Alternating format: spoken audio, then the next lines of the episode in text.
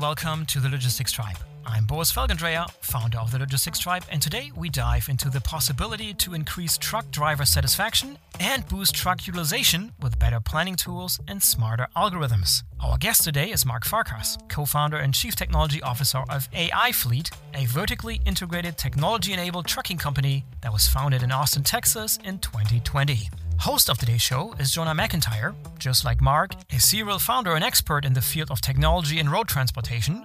So, naturally, this episode turned into a very interesting, wide ranging discussion about the business model of trucking and how it can be improved by technology in a way that benefits both the business and the drivers. Please enjoy. Mark, it's so exciting to get you on here. I've known you for years now. I'm really excited uh, to see what you're going to tell us about your company, everything you've been doing. Maybe we go kind of back in time, and you can give us a very quick picture of how you started AI Fleet, and then we may talk about your earlier history uh, right after that. So, what, what was the foundation story of AI Fleet? Yeah, well, first of all, thanks for having me, and I'm glad to be here. Um, so it's it's quite a long story, but I, I, I try to cut it to be really short. So I graduated as a computer scientist and with an interest in solving computationally hard problems, and I started working as software engineer at a major investment bank. But I realized quickly that this is not my mission. So I enjoyed working with very smart people around me. Uh, but overall, the le- amount of legacy code base and very rigorous processes killed me, killed the excitement uh, for me in, in, the software development. So I, I turned to academia and, and, I started doing my PhD about heuristics and heuristics to solve NP hard combinatorial optimization problems. And this is where I was introduced to one of the largest carriers in the European Union. Uh, they're called Waberers, uh, and I was introduced by my good friend, Professor Peter Földessy. And back in the day, they had around uh, 4,000 trucks, and, and, and, and they were in the FTL business. And they realized that they can no longer scale their planning operations without our software assistance. So they looked around the market and they immediately realized that there were many software solving uh, tangentially similar problems in distribution planning and parcel delivery, but there were no good planning solutions in international FTL. So they, they began talking to us to create a solution from the scratch.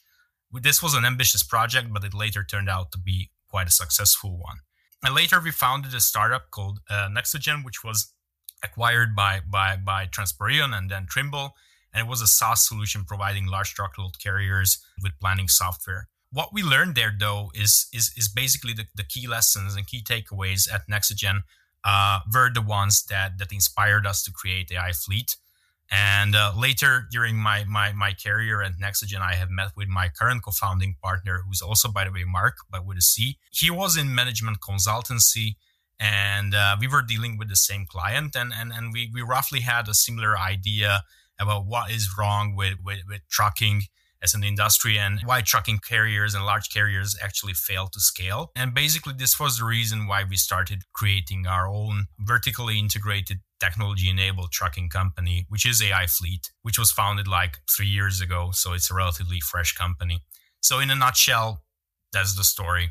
If we sort of unpack a couple of things he said there, so AI Fleet, you described as a vertically integrated trucking uh, trucking provider, trucking fleet. And earlier you described your secondary and tertiary education focused on NP hard problems and combinatorics. So, how did those two things come together? What, what was it about your technical background that allowed you to create first a successful technology company uh, in the form of Nexogen and lead that to a to an exit, and then take what you learned there and apply it to AI Fleet?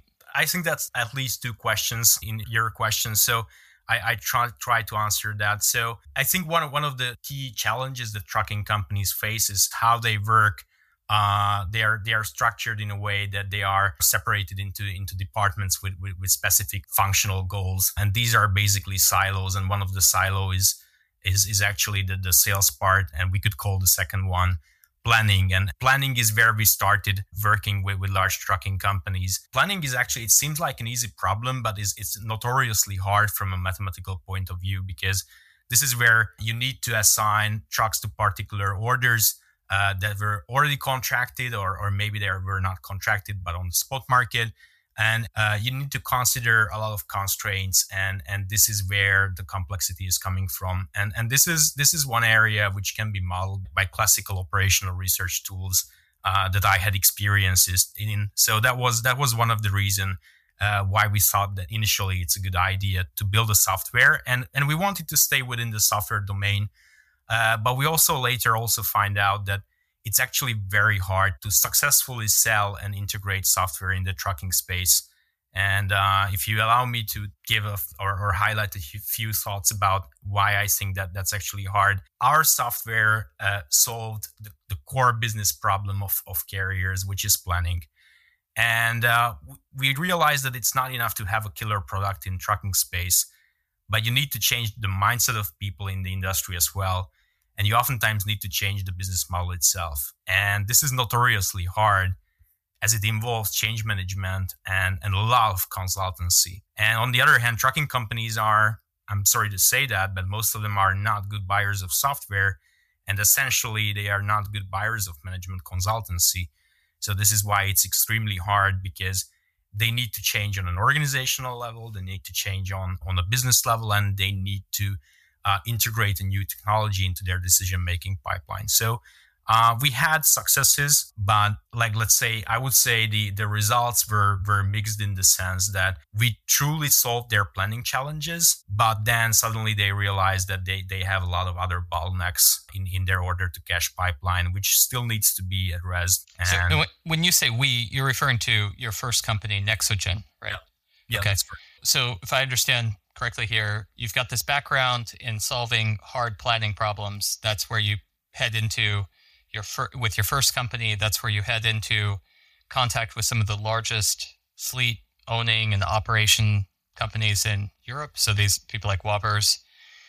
What you discover there is that they've divided their company into departments quite, quite naturally. One department's called planning. That's where you interact with them. They have other departments such as sales or maybe operations. But this is where you start to kind of your contact with these companies starts to uncover a more nuanced view of what they need because you're you're saying, well, it's not that they need better planning in isolation, it's that better planning in isolation leads to change management across these departments and when done properly a fundamentally different business model. So it's sort of change management at the how do we do our work on a day to day basis, and also the change at the level of what is the purpose of our company and how do we make money? How do we make differentially better returns on our investment compared to our, our competitors? And so you start getting in contact with this bigger picture from your perspective at Nexogen, at your first company that you built. And you you closed out there saying that compared to sort of your what you saw was possible and maybe even your ambitions, you sort of successful with that company, but not, but it, you were realizing that the limitations on it was that the buyers of technology and logistics companies are not very sophisticated and they're not really willing to see through that profound level of change that you thought was necessary to get the, the best return to get the best out of these technologies? I think it's fair. I I would say that some of them are really sophisticated and some of them right. have technology, technological prowess to implement very sophisticated and advanced technology in, into their decision making pipeline. Where i think the problem is, is is more like what is harder? Is it harder to steer a very large ship uh, into completely new waters and, and try a completely different business model? Uh, because look, we, we think that trucking is is the way how most trucking companies approach it is, is fundamentally broken. Uh, and, and you can see it uh, when you take a look at the, the social position of truck drivers and the driver turnover and the driver shortage and all these kind of problems inherent with uh, with the trucking industry, not just in the US, but also in Europe.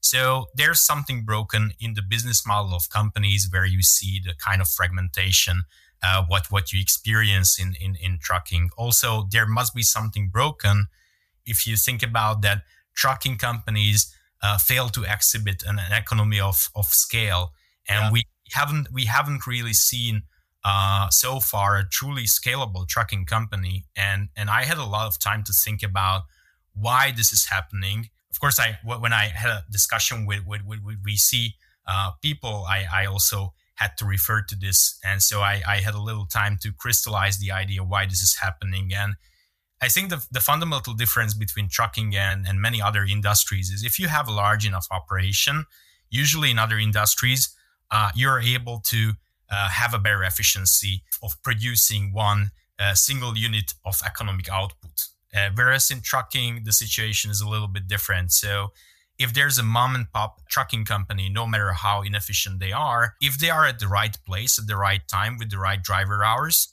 uh, they are able to undercut you in, in certain deals. So it's not like you have an inherent advantage of just yeah. by a larger.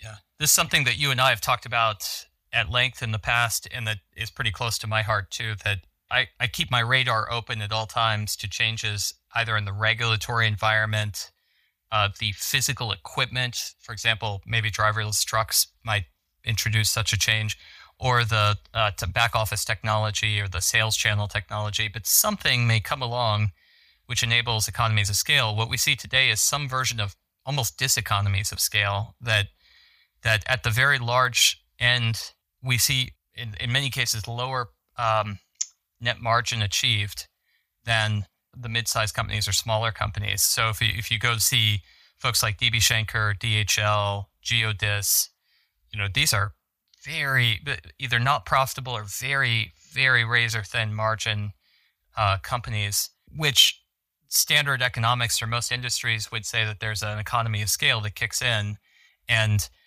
whatever it costs you to get to a hundred units of whatever service produced or, or trucks moved, it will be easier for you to either win or execute or uh, kind of lower cost to execute the next hundred. And we just don't see that in trucking. It's one of the most profoundly important um, elements of that of that sector. So, did you find it with AI Fleet? Well, you know, it's I think it's pretty early to say that we have found it, but at least we can say that we solved some elements of it that were so out there that we experienced it with all of our clients before. So I give you an example. If you if you go and, and see how planning looks like at any large carrier, uh, no matter if they are in the US in, or, or in Europe, what you will find is that uh, because most of the loads were, were, were contracted by, by sales, so they work with a fixed pool of loads and they work with, uh, of course, a fixed pool of trucks to more or less and uh, what you what you often see is that some of the trucks they are unable to pair them with the loads uh, that they have, and some of the loads they are unable to find a good match, a truck that actually can take that load. So while most of these uh, loads are of course taken, there are there are dangling loads and there are dangling uh, trucks almost all the time. Mm-hmm. And if you think about that in terms of percentage, that that can even be as high as uh, five percent uh, of their trucks waiting empty uh, for a load, five percent of their loads uh, without a proper truck. That is actually their their margin, uh, which goes directly into the trash. And we think the reason because this happens is due to the the business model they choose and the silos. So what we solved that uh, what we solved that AI fleet is to come up with a with a business model that do not inherently have this property and also create a software tech around it that basically solves the holistic decision uh, making for this business model. And um, to answer to your question, did we solve it? Well, within the past three years, we scaled up pretty significantly. We are no longer a, a small fleet. In, in fact, we are considered a large fleet by, by most of the broker partners that we have.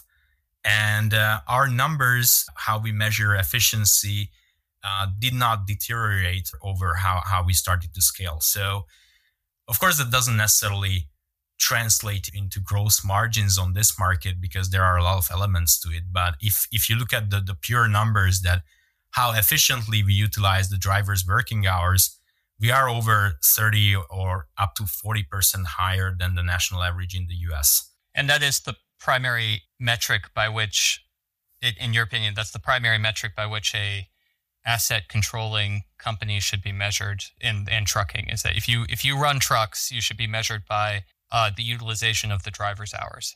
Well, I mean, at the end of the day, what really matters, of course, is profit. But sure, sure. That, that that's very abstract or very far away from the trucking operation. So where the trucking operation can have an impact on is yes the, the driver's working hours or how much uh, of the, the available working hours are actually a paid driving activity yeah because you, you have two levers. Sorry I mean, let's let's be make it more specific. The output that you want is free cash flow but you have two levers to uh, controllable inputs to get to that output which is how well are you leveraging the resources you have? That would be in this case you think the most constrained resource is the driver's working hours.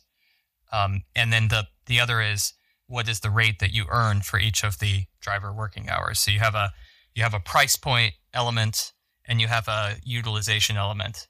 And i think if i hear you correctly i hate, I, I think i hear you saying to some degree look at very large scale the price is, is dictated by the market. So the price is is kind of not going to be you, it would be very unlikely that you could sustain continuously better pricing than everyone else as you head towards market dominance because by definition right yeah. It's commodity business so. Yeah exactly. It's a commodity. It's interesting you say that because very few most people try to head away from declaring it as a commodity business and i think one of the things that i find unique about your approach is you say look the the service is in many respects it's a commodity business and so the price is going to be what the price is in the market. You can there's a range of course. There's some um, asymmetry of information sometimes you can cheat, you can get yourself onto better accounts or whatever but you're always going to have to be as good as the next person on price in order to win the right to do the work so that's just going to be what it is but the way that you get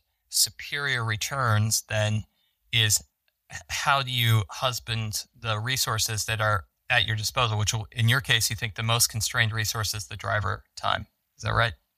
Yeah, yeah, I, I think that's correct. So there are there are levers where you have where, where you can make an impact, like drivers utilization. There are levers where, of course, you can be a slightly better, or you can you can you can make a slightly better job by, let's say, uh, having a better prediction of rates or whatever. But rates actually are governed by by by market conditions. And no matter how large you are even the largest carriers in the us uh, are below 1% of the, the total addressable market. So they're not going to be price makers uh, like what is really out there in, in in several other industries. So your only option is to basically make sure that you run your assets as efficiently as you can.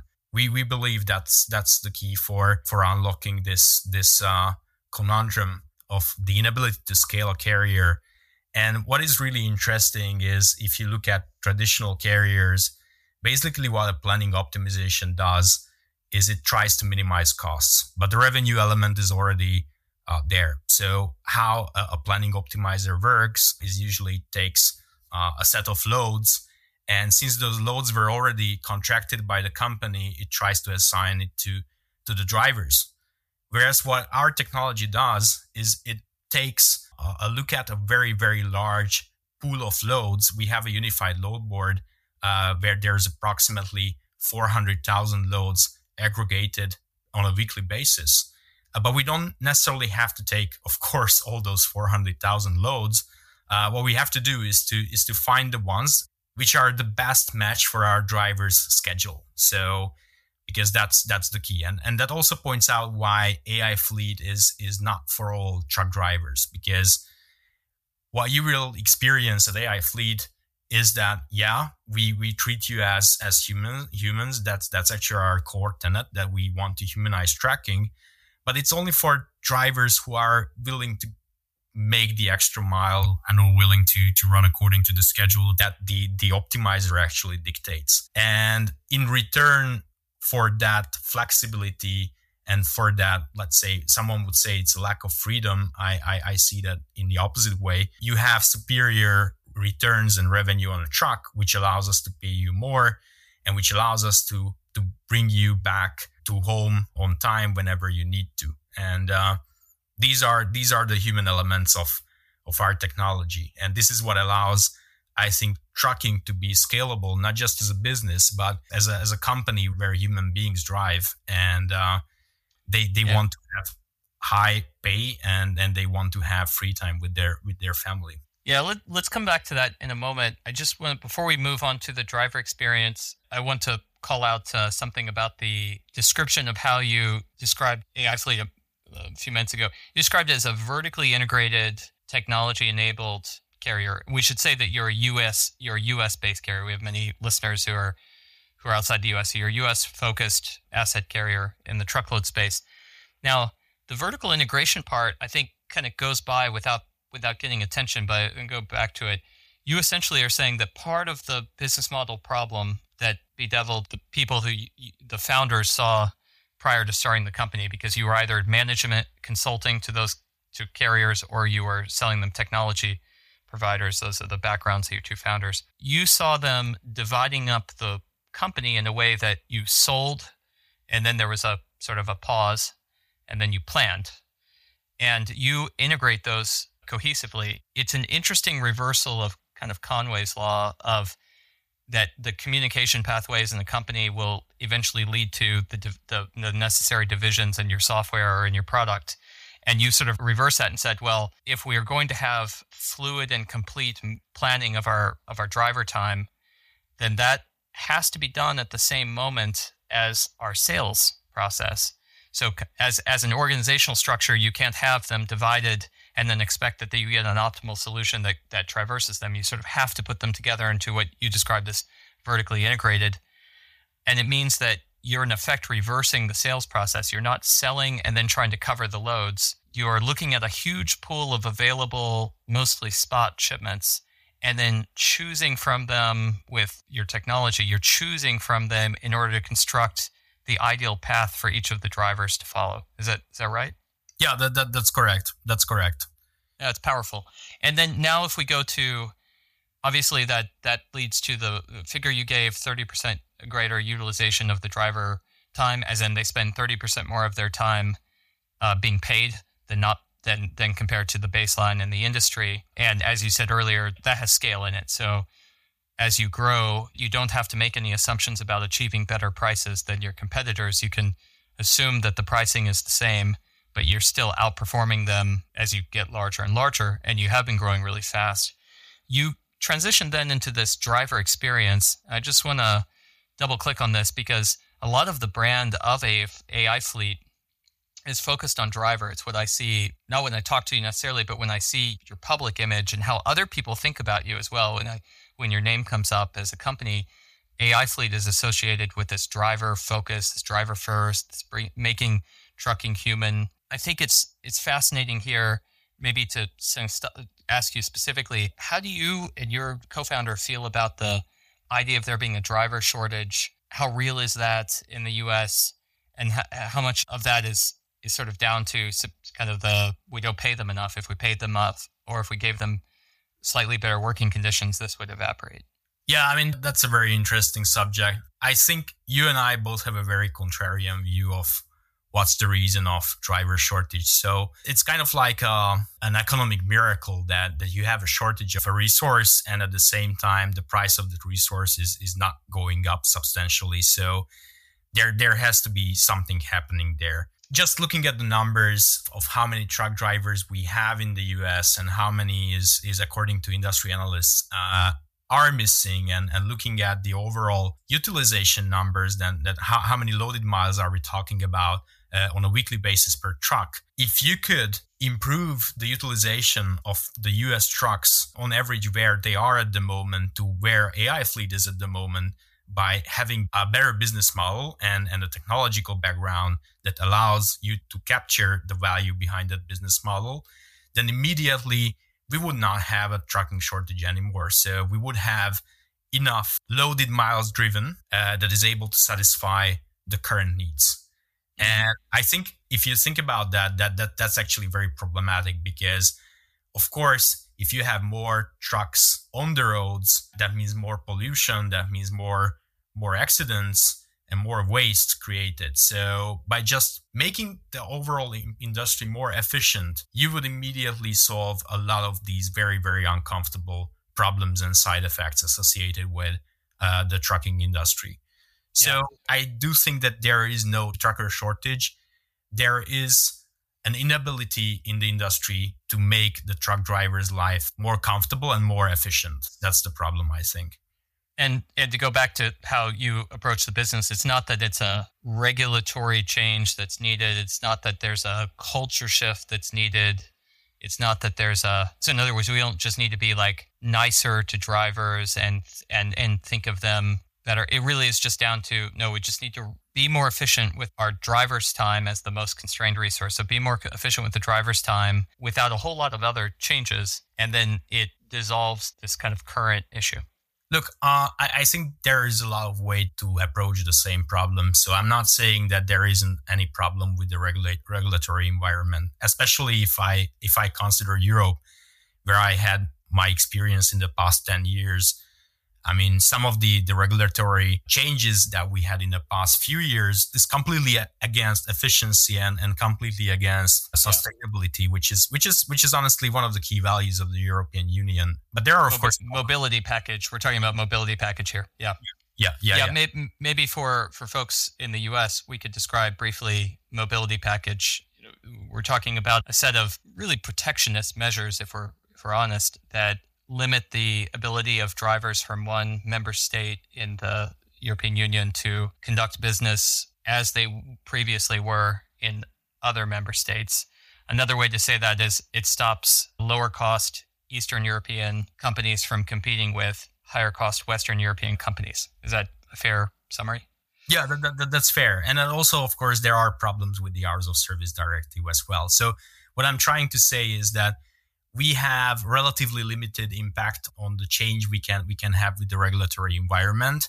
Uh, we are a technology company, so obviously we we tried initially to make an impact on the industry using technology and and specifically AI. And I think one of the also contrarian view and one of the misunderstandings about AI is AI will not necessarily solve in the very near future the most complex challenges regarding trucking. We will probably not see autonomous trucking in, in the next few years. But AI can actually solve a lot of challenges that is still there in, in the trucking industry, like the dispatching, like the planning problem, like the ability to solve complex holistic optimization decision problems. And this is where we have as of today, the technology and, and the means to solve these kind of challenges. And what I'm saying is that if you would do that on a national scale uh, throughout the entire U- US, then basically the efficiency increase would be so much that that alone would result in a more sustainable uh, trucking industry because we would need less right. trucks, we would need less truck drivers. So, right.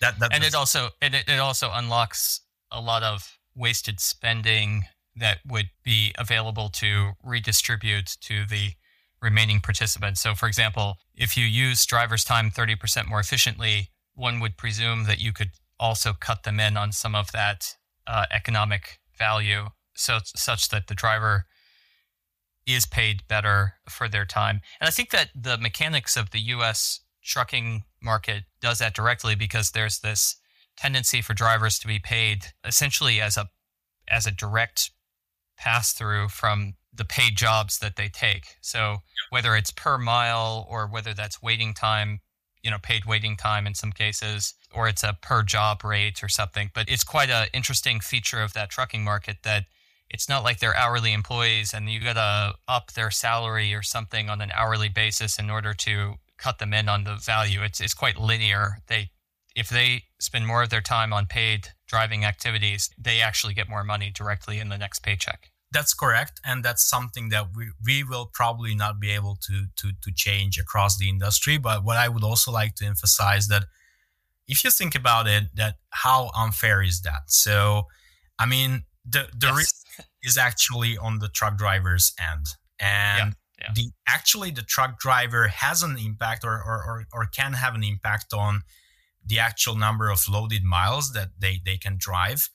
But mostly it comes like let's say this is almost like a fixed number after planning. So I mean, yeah, of course you can you can end up uh, worse, but you're not gonna end up better. So if your dispatcher or planner is not giving you the loads, uh, then you're not gonna not gonna drive as much as you want, and you're not gonna have as much money at the end of the day as you want and it's not entirely your fault or at some point i would say it's not your fault at all so basically the companies are are pushing the risk of not being able to properly utilize you onto you and yeah. um, that's that's i think pretty unique across yeah. all the other industries as well yeah i i, I had spoken to uh, uh did an interview with uh, steve Viscelli, who's a, sociologist out of the university of pennsylvania and has written about this at length he also done some congressional t- testimony on it and he, describes the origin of this dating back to periods where the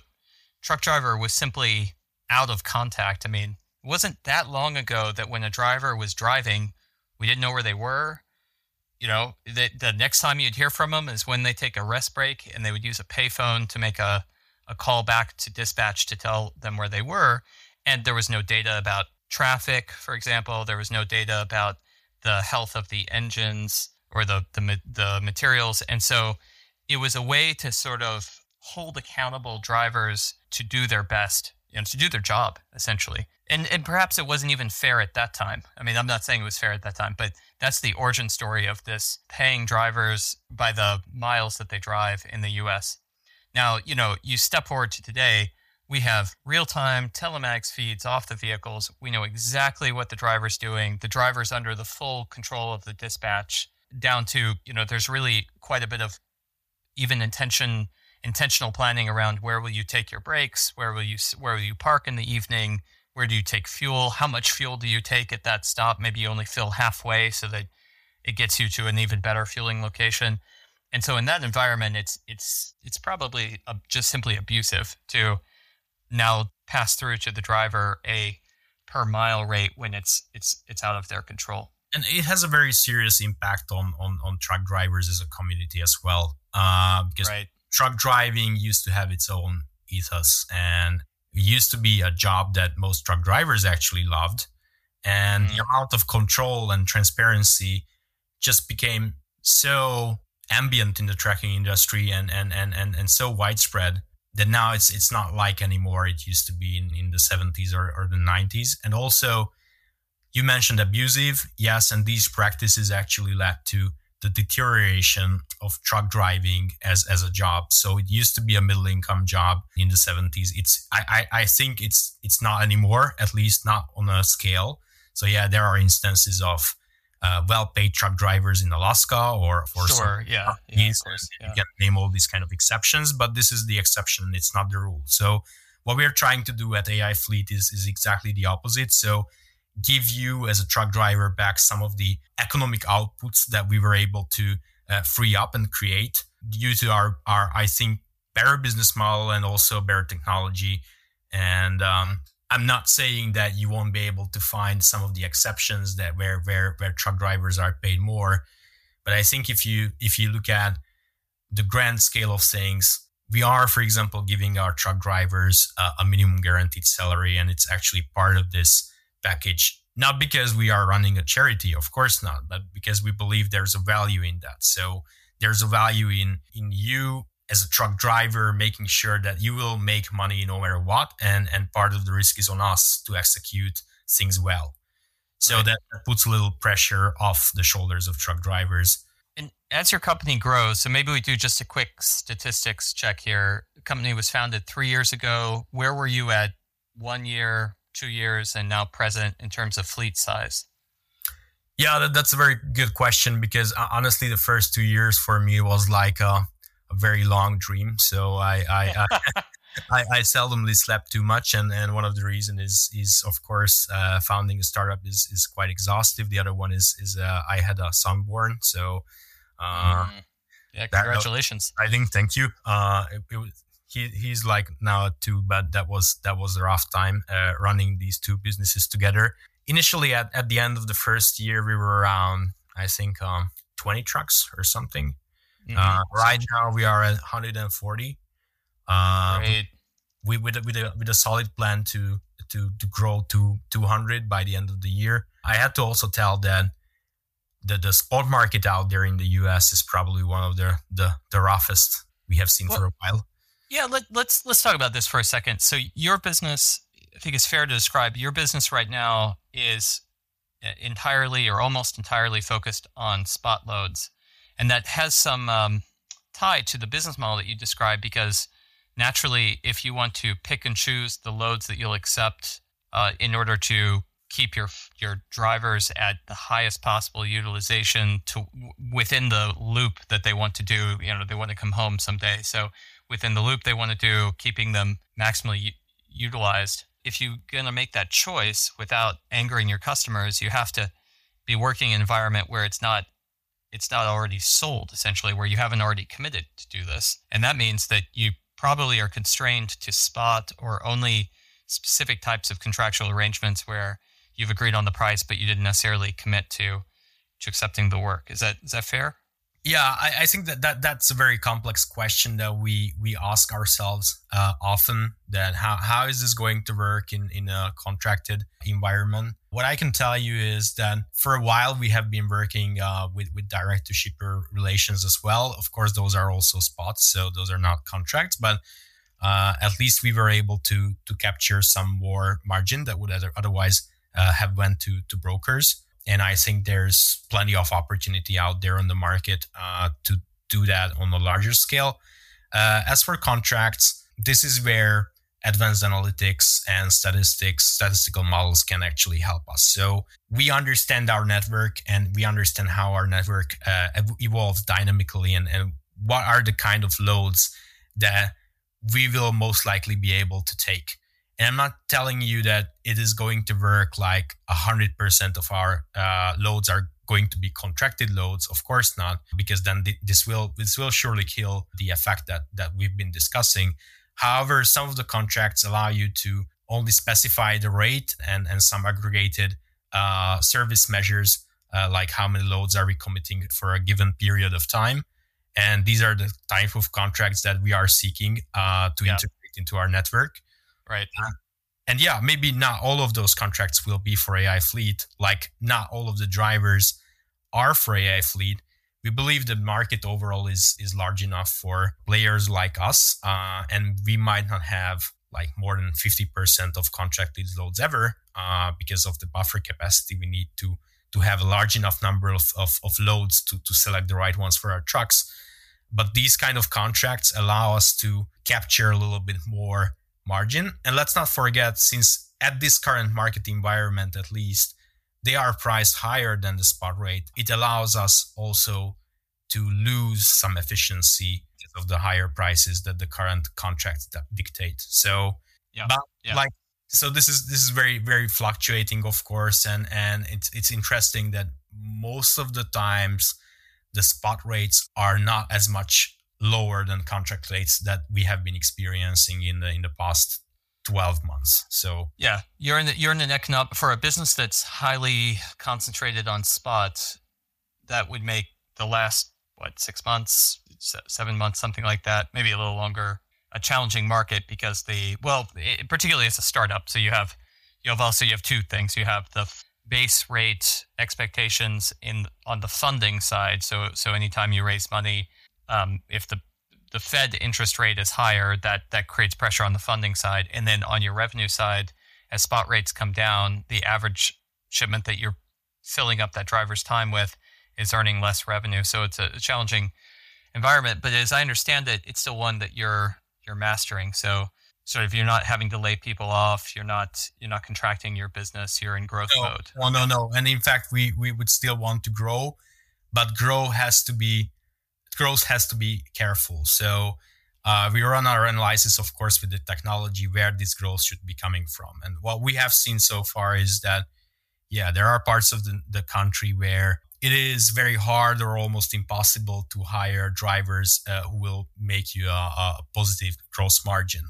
But there are places in the U.S. Uh, still where where this is this is more than possible. So even with the, the very low prices we we experience today, uh, drivers from the Midwest and our drivers from the Midwest are, are still able to command a lot higher revenues uh, than the ones, for example, around Austin. So these are these are also things that we are considering where to focus our recruitment activity because it also has an impact on gross margins, but it also has an impact on churn, which is which is a huge cost element as well. So if yeah. you're able to pay those Midwest drivers better, uh, then wait, they will stay. Uh, if drivers around like let's say the southern part of the country, are not making as much money.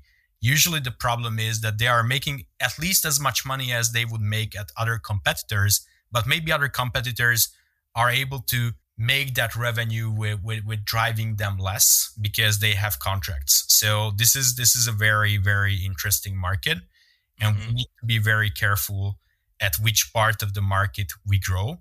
There are of course a lot of other elements that we we started focusing on. So right now the business is at the point where we were able to to consistently increase our our, our gross margin Mm-hmm. And actually, one of the uh, advices we had from from our, our latest round from investors is that, yeah, so we always emphasize growth, but in this market environment, you need to have a plan how you reach profitability very soon. And right, right, it's pro- profitable growth, yeah. profitable growth, right? Yeah, it, the I, I mean, we talked at the beginning of the the show about the fact that there really isn't a strong economy of scale in this sector. What is interesting is there's an economy of scale to get to mid, I think. So, for example, uh, when you buy, uh, if you run a fleet, right? When you buy, w- when you set up uh, shops to do your own maintenance, when you buy fuel in bulk, when you set up even health insurance for any, not not just for a trucking company, but for any company, there are economies of scale between being alone and having say 10 trucks and having 100 and having maybe three or four hundred. It's just that it's you got to really squint hard to sort of get get a picture that shows you that that keeps going in any linear sense.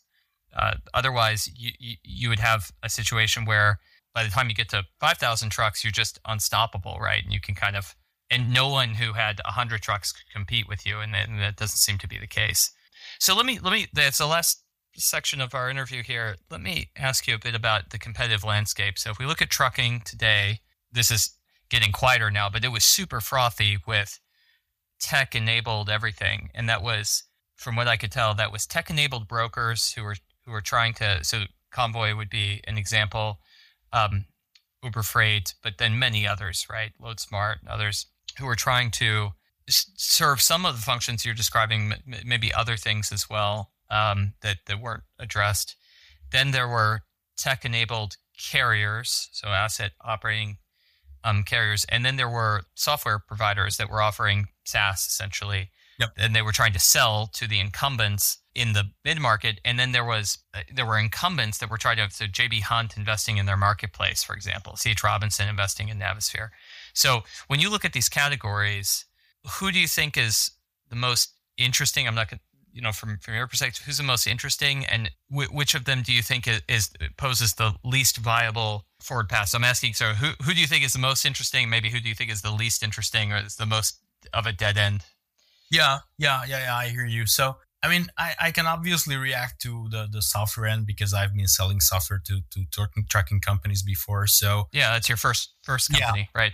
I, yeah. I, I think that's really hard because you have to sell a software that solves an existing problem of an of an incumbent uh, carrier with an existing business model, and if and, you and at scale. I mean, just to mention one of the things you mentioned earlier, which which in conversations you and I have had over the years is sure you can sell you know, you can sell this to some companies, but if you're going to be a software provider, you need to show that you can sell it to larger and larger audiences.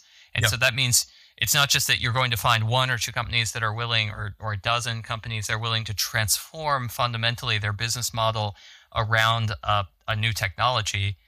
It's you have to find hundreds, you know, 100, 200, 1,000 of these companies that are willing to do this. And that, as you said at the top of the hour, the the change management and uh, business model transformation just overwhelms the technology benefits and makes it a less attractive business than it would look at the at the onset.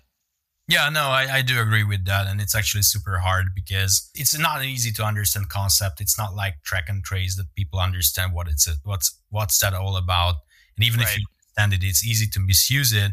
And let's face it, most of these planning challenges are actually non-existent if you're having like five trucks. So no one, no one is gonna buy a, a, planning software with with three or five trucks, and that's the majority of of, of the trucking companies. So uh, actually, we knew you know uh, a few competitors in that landscape. And what I know about them is they are all struggling with the same challenge of change management and very, very, very, very long sales cycles. So yeah, and the impact you can make is actually very much limited on on on, on the company itself where you're selling the software. Like I said, the, the revenue was already contracted, so you're only optimizing the costs. Hence the impact right. is relatively limited. The brokerage, I, I think the brokerage space, especially the tech enabled one, was a very hot space uh, mm-hmm. up until recently. Honestly, I'm a bit skeptic about whether this is this is the right approach. I mean, I mean, at the end of the day, all of us uh, will try to solve the ch- same challenge of building a scalable logistics company, but maybe the direction is different.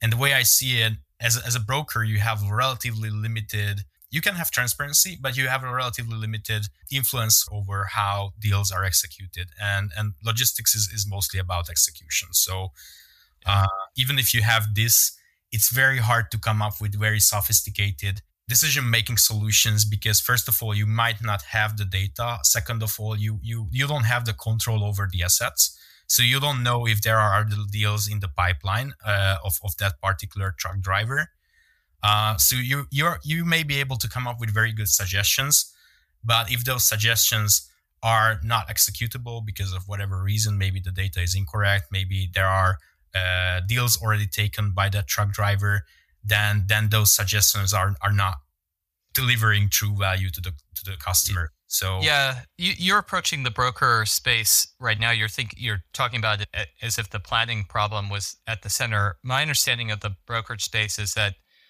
it, it's essentially it's a buy sell operation. So their all, all of their revenue really comes from the difference between the buy and the sell rate. That would tell me that it's an information arbitrage business, but because mostly it's done transactionally. So it's not like you buy in bulk and sell. You don't buy a thousand lollipops and you sell one lollipop at a time on the school bus. You're doing this transactionally, one load at a time, and it's information arbitrage. So it's can I know the buy and the sell rate better than the buyers and the sellers know the rate? And can I know the buy and the sell rate maybe better than my competitors? And then at the edge, there's a little bit about being the one that's easy to work with compared to, say, the right the carrier. I tend to mimic though what you're describing as like the skepticism. I think first off, it's a smaller market. So you know, the U.S. the brokerage market's maybe 70 billion in revenue, something like that. 70 billion US dollars in revenue. And the overall trucking market is, you know, in order of magnitude almost larger. So, so it's so first off, it's a minority. Second, there just isn't a lot of proof on the ground, right? We've had enough time for tech-enabled brokers to show their yep to show themselves, right? And what we see from the few that have gone public, so uh, Transfix, for example, uh, had to lay off workers and they're not yet profitable. Uber Freight, uh, if you exclude the Transplace acquisition and and those numbers, still doesn't look uh, strong. It certainly doesn't work, look like it's making a return on the incredible sort of investment that's been made into it. C.H. Robinson's done a, a ton of technology investing with very little to show for it in terms of free cash flow. JB Hunt has done a ton of investment into marketplace, and yet they would tell you if it was um, a meaningful contributor to their free cash flow improving, and they're not. So you add it all together, and I think it's it's reasonable, frankly, to say if it was going to happen, it would have happened by now. It would have happened before, or at least we would see the early signs of it. And I, I, I think you you really just don't see it. Yeah, just reflecting on on the fact you have said, I agree with you completely. So it's it's more like an information arbitrage where we have seen most of these uh, brokers starting to move into into this matchmaking service, kind of like as an additional service for for their uh, carrier partners. Uh, mm-hmm. So this is why I reflected on on on that. But I totally agree with you. So if I look at like uh, from from a shareholder point of view, uh, a high valuation multiple usually comes from uh, a high margin and a high growth, and both components right. are important. And uh, what we have seen in the brokerage space is that even if the volumes are high, the margins are relatively low. And uh, digital brokers have experienced the tremendous growth in the past 10 years. So that was, I think, part of the reason why so many VCs invested in, in one of these firms. Mm-hmm. Uh, but we still see that the, the, the incumbent players uh, are operating with relatively small margins. What is interesting about trucking space is that a well-run trucking company is not necessarily a low margin business. It can be a relatively high margin business, but it fails to to to grow and it fails to scale. So actually, mm-hmm. the reason why even even well-run and relatively high margin trucking companies have low multiples is because the lack of growth because th- simply their business model and and how they organize the day-to-day operations do not allow them to to scale beyond their their current valuation which is which is of course governed by their existing maybe even double digit margins. So we we we see those players which, around. So yeah which comes back to the points we've made about the lack of economy of scale that their success at scale you know scale a does not uh, somehow enable them to compete better and get to scale b. It, it sort of returns this this point of you can at scale A you can be a healthy company, but you're just not you're just never going to be given a, a wind in your sail from having achieved a healthy company at a certain scale to go to the next level, right? Yeah. Um, and so so what about the income? What about the incumbents? What about the the classic carrier operating companies that are trying to incrementally improve their technology? Do you think that that you, do you see them as a group that's on track to succeed? Yeah, I mean, it might sound silly, but I, I, I, tend to focus on what we are actually doing because I think most of the startups do not fail because their competitors are better than them, yeah, usually yeah. because their business fails and they run out of money. But what I can tell you is, and that's just a gut feeling, that if you're a, a highly qualified software engineer, and, and that, that, that's my advice for anyone uh, as a software engineer, then go and work for software companies, go and work for technology companies because this is where you will be valued. I greatly yeah. believe that that that trucking companies have have a very very tough time uh, addressing their their target audience, uh, the engineers yeah. that they need to build proper scalable tech. And uh, of course, I'm I'm not gonna uh, come up with names because it's it's like a scale. So there are very very successful tech enabled like let's say traditional carriers out there.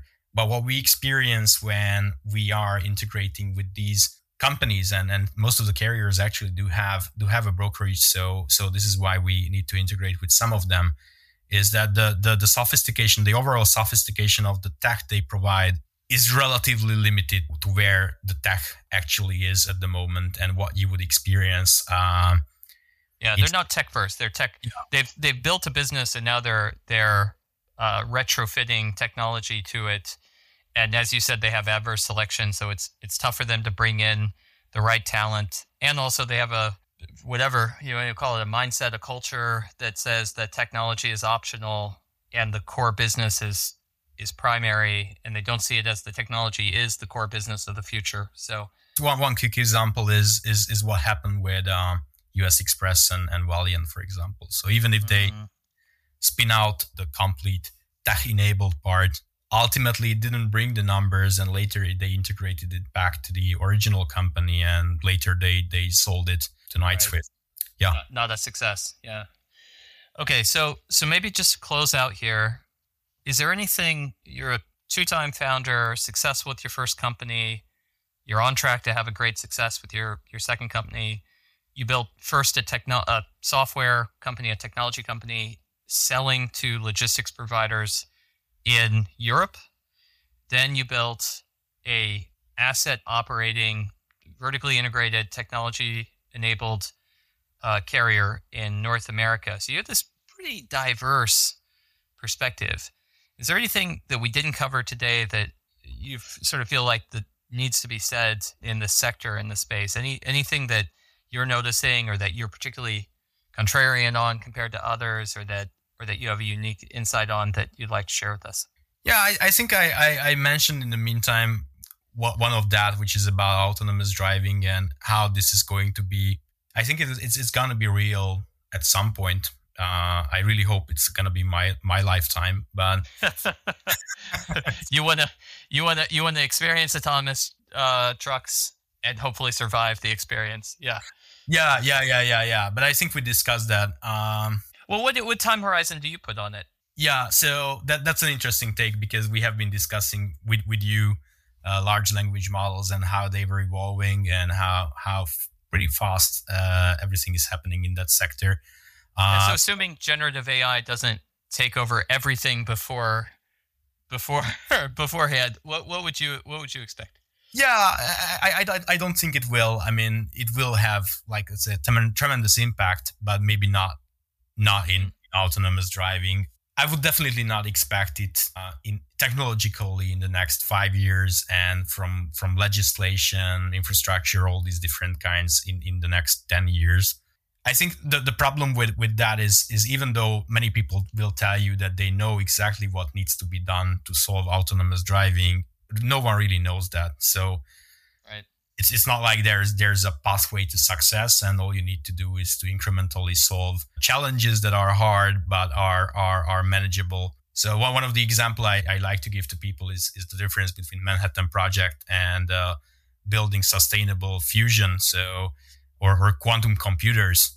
So no one exactly knows what it takes to build a scalable quantum computer of course, we had some ideas, but it's very, very experimental. And maybe we will reach there at some point. But when the US built the first atomic bomb, we knew exactly back that time what it takes to build that. And uh, it was hard. There was a lot of challenges on the road uh, that needs to be solved. Uh, but those were manageable in, in complexity as opposed to, to something where you don't even know what is the pathway to success. So yeah, yeah, we lack we lack a uh, exhaustive theoretical framework for what what are the problem sets that need to be solved, right? Yeah. So we we know we know perhaps a fair amount of those, but we don't know how they all fit together then into the real world. So, for example, we could have a autonomous truck, but still not yet have solved. Well, how, how do we deploy these at scale?